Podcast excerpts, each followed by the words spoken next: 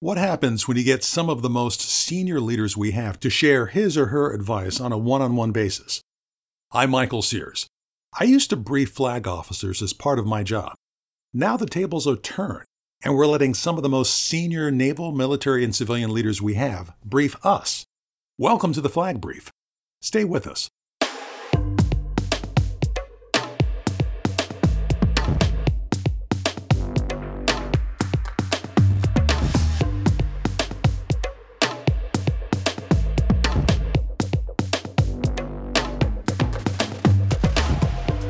I'm in conversation today with Ms. Christine Fox. Ms. Fox is currently the Assistant Director for Policy and Analysis at Johns Hopkins Applied Physics Lab. She's responsible for connecting APL's considerable technology expertise to broader policy issues. Previously, she served as Acting Deputy Secretary of Defense, the number two position at DoD. Closer to home, here on the yard, Ms. Fox served as the chair of the Naval Academy's Board of Visitors. Welcome, Madam Secretary. Oh, thank you, Michael. It's a real pleasure to be with you today. And it's a pleasure to have you here. You know, you've done so many different things in service to this country. I'm happy to have a chance to talk to you and let you talk to the midshipmen primarily about something that we don't talk about that much, and that is the civilian military relationship. I mean, you've been the most senior member of the Department of Defense uh, in in your career and your background, and you you've worked with flag officers and generals.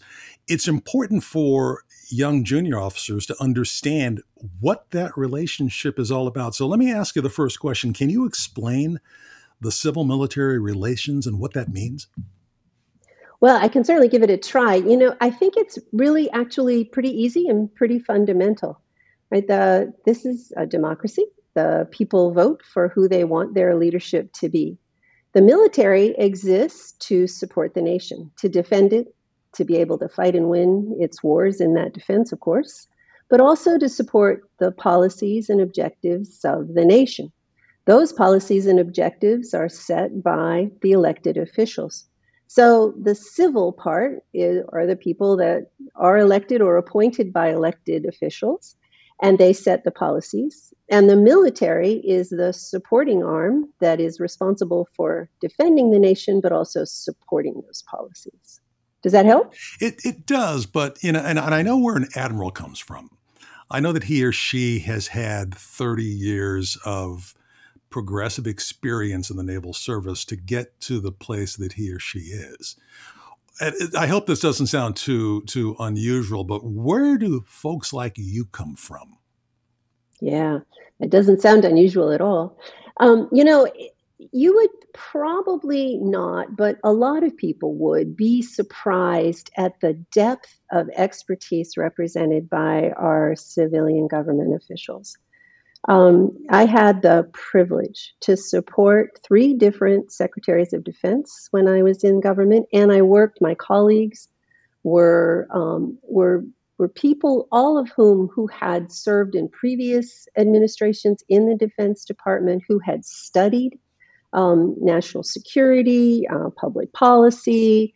Um, in my case, I had studied military operations my whole career before going into government. So our civilian leaders are absolutely first rate in my experience and uh, very well prepared for the jobs that they have through their previous experiences. Just you want to think of it just like an admiral, right? An admiral doesn't wake up one morning and he's an admiral or she's an admiral they basically go through a series of experiences that lead them the, to have the qualifications to do that job. That's true on the civilian side as well. It's just not quite as structured. And, and if I remember correctly, you were in the group of folks who were actually talking about missile defense years ago. Did I get that right? Missile defense for carrier fleet operations? Yes, I was uh, certainly missile defense, but also just uh, the role of carriers and carrier strike groups, starting all the way back in the Cold War when we were very concerned about our ability to, for the military, to actually do that job of being prepared to fight and win the nation's wars um, and defend the United States if necessary. Um, and so I did a lot of work with carriers, carrier strike groups, but also um, other parts of the Navy battle groups, as we called them in those days. In the introduction, I introduced you as the, uh, at one point, the acting Deputy Secretary of Defense. Can you tell me what that job is, what you did in that role? Yeah, sure. So, one way to think about being the Deputy Secretary of Defense is that you are responsible to take care of all of the problems that nobody else in the department can or will take care of, and that the Secretary just doesn't want to deal with. That's kind of the short version of the job. It's um, it's an important job.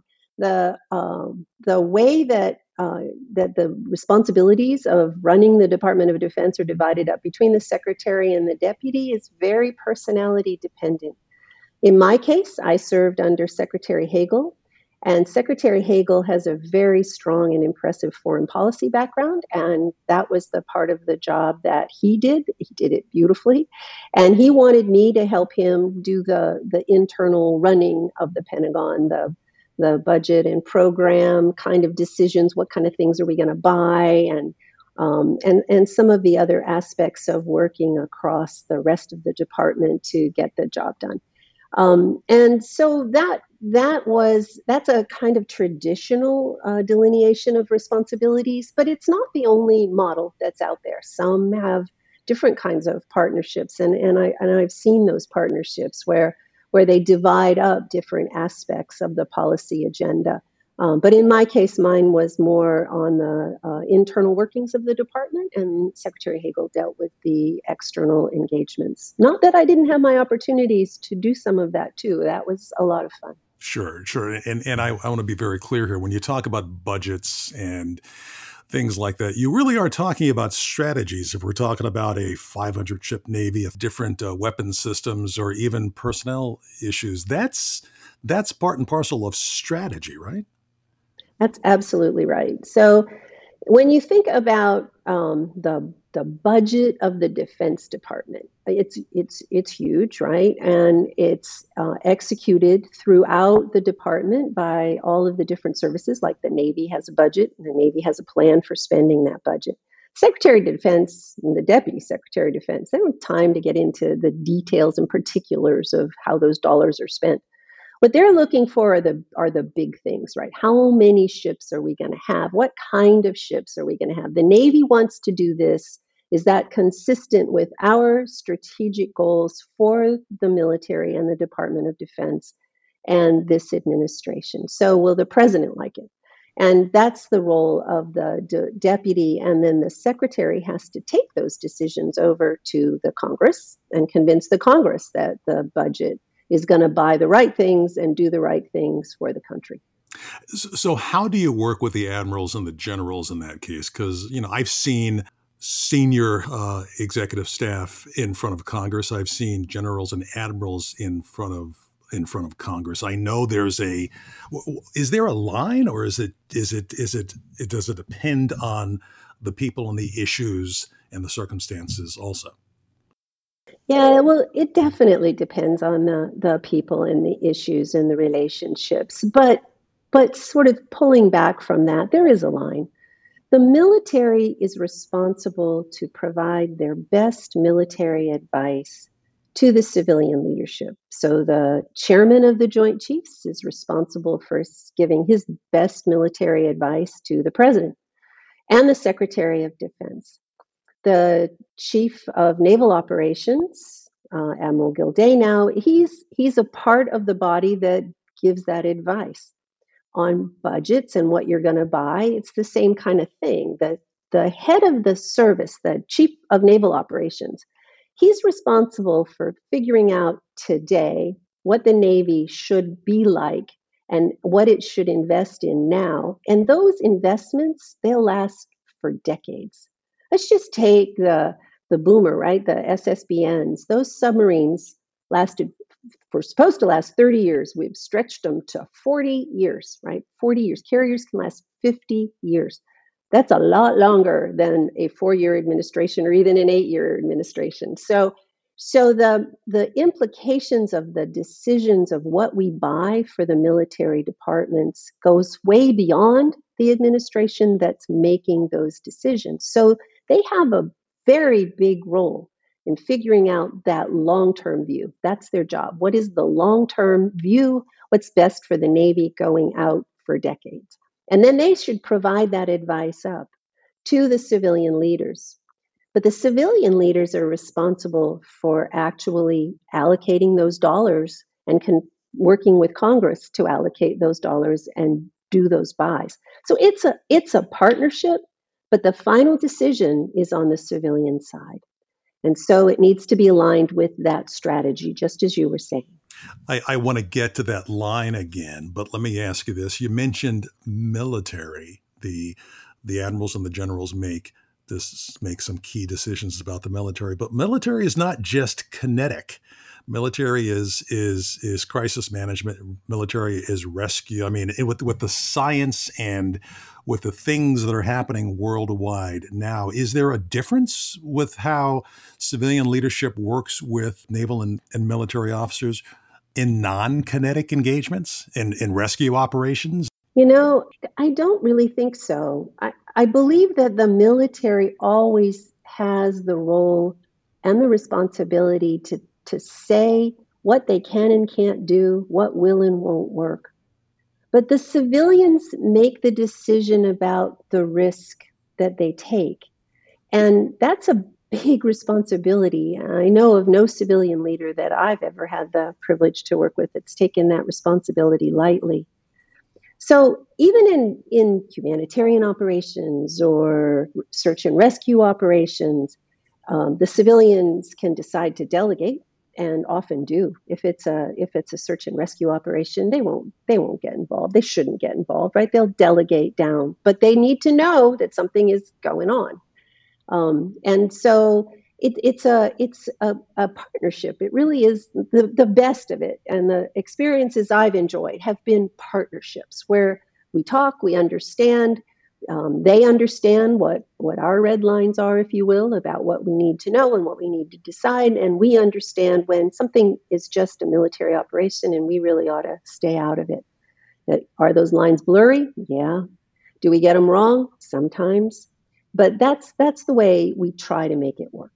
Let me jump on that last thing because I, I, think that's really, really, really critical in this democracy, in this country, and, and the way we have developed ourselves as people and as a country. Can you talk a little bit more about? I, I guess the, the term is the right to be wrong. As a civilian leader, you have a right to be wrong in the decisions you make. And how does that interact with what the military is supposed to do about that? Yeah we do have the right to be wrong. And the military is expected to honor that and, um, and follow the civilian guidelines and leadership and do what the civilians say. And if the civilians make a decision that is bad from a military perspective, it is their right because the civilian side is trying and has to actually balance um, a lot of competing uh, uh, objectives, a lot of competing pressures, a lot of competing constraints. So the military's advice is from a military perspective. It's one perspective. The civilian is balancing a lot of different perspectives. And those competitions of, of constraints or, or goals, even, can force the military to uh, perform something that is not their first choice and it could be a mistake and it could be wrong.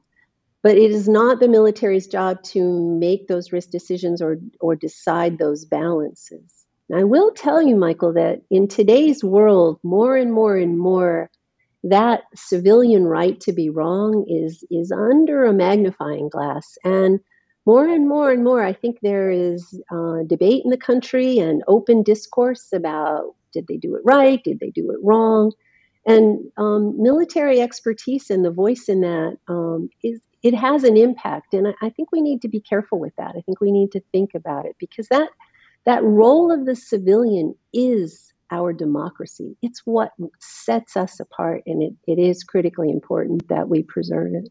So many pressures today not only on politicians and senior civilians and military, uh, but yeah, I think you're absolutely right. Uh, there's that line, and uh, our civilian bosses are our bosses. Let, let me let me let me jump down to focus on the midshipman listening to, the, to this uh, podcast today.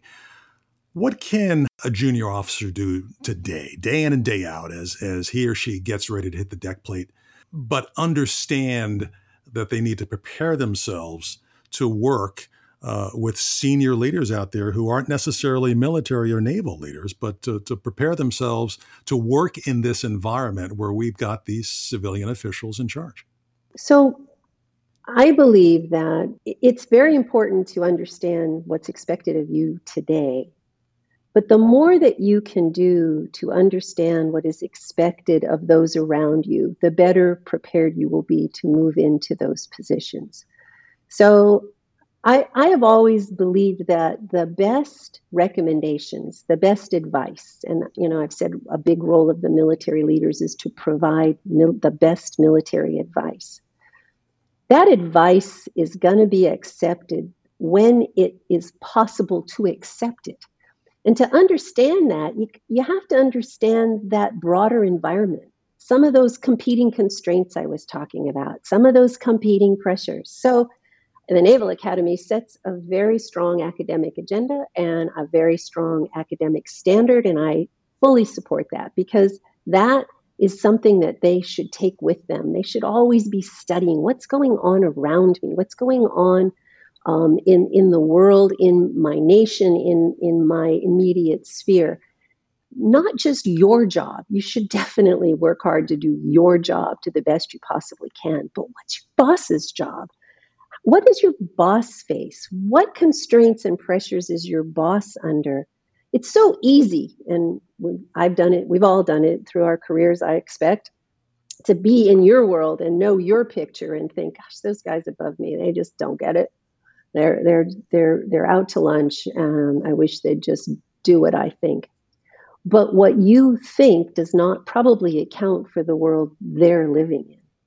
But if you could account for the world they're living in, you would probably help them more. And certainly you'd be better prepared to step into that role in your next assignment and the one after that and the one after that.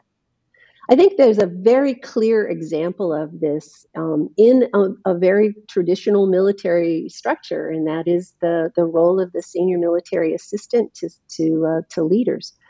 Senior officers have military assistants, and senior civilians have military assistants. I enjoyed several fantastic military assistants that is very much um, a, a, more formalized way that the military assigns people to learn what I'm talking about, to let you, as a more junior person, see the world through the eyes of a more senior person.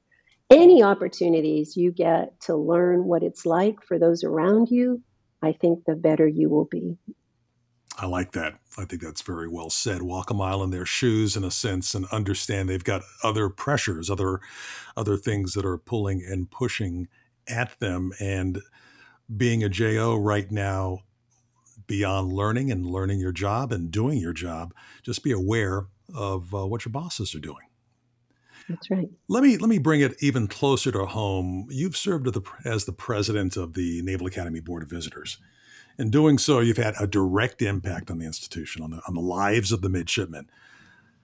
Can you talk a little bit about what the Board of Visitors does and how they work directly with the Naval Academy, its mission, the the people, not only the superintendent, but the entire idea of the Naval Academy?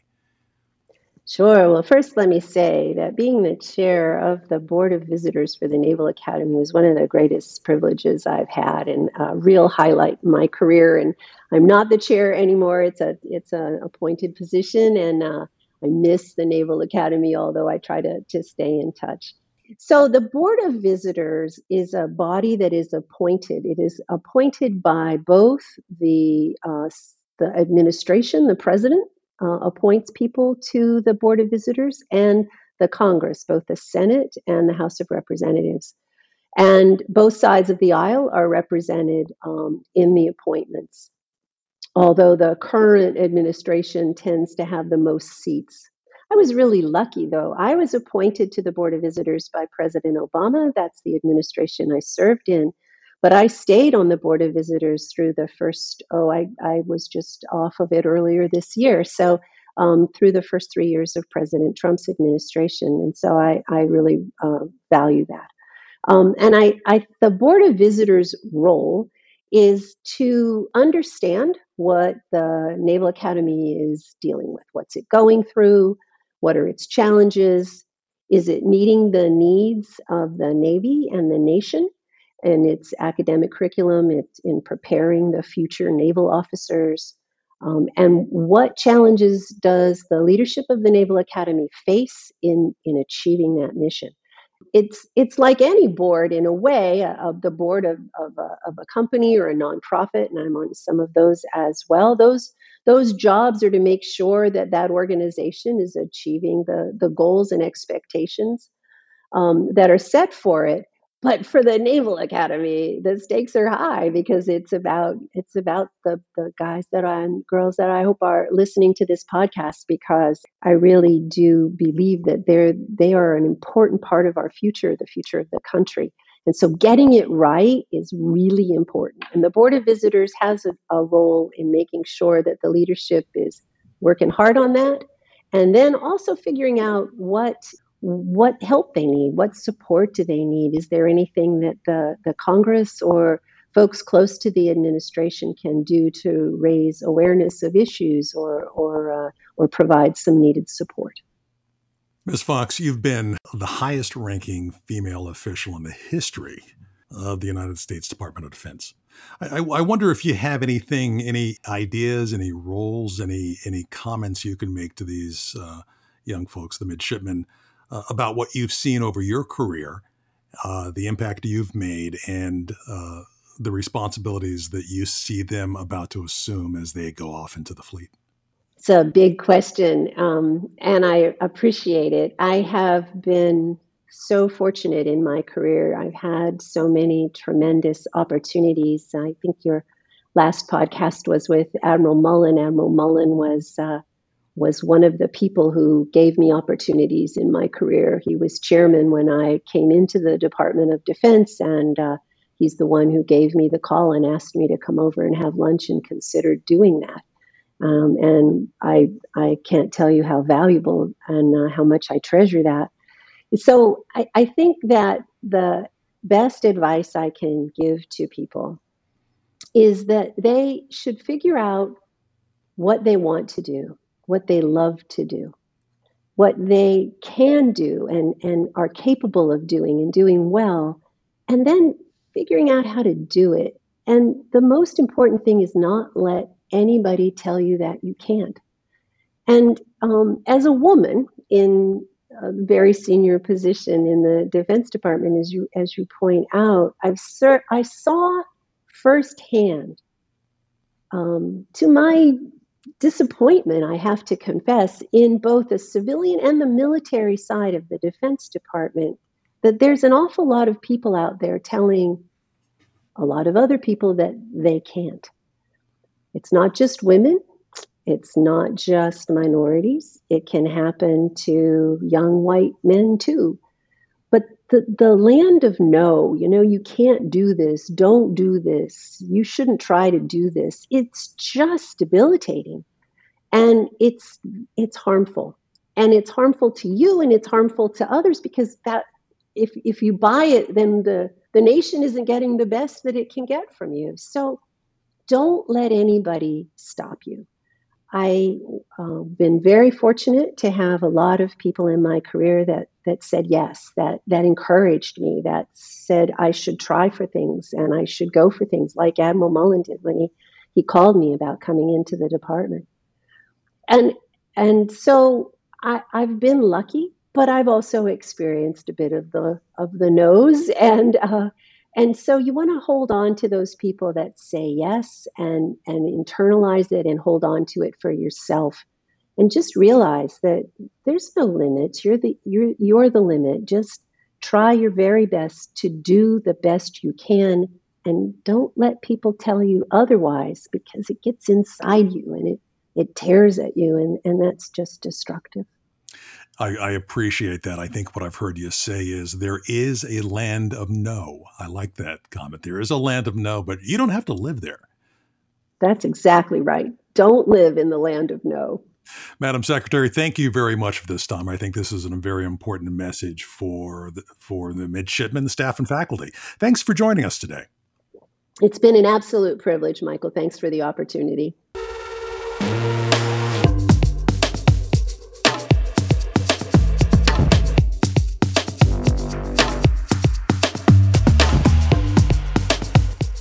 You've been listening to The Flag Brief, a series of conversations with senior officers and civilian officials.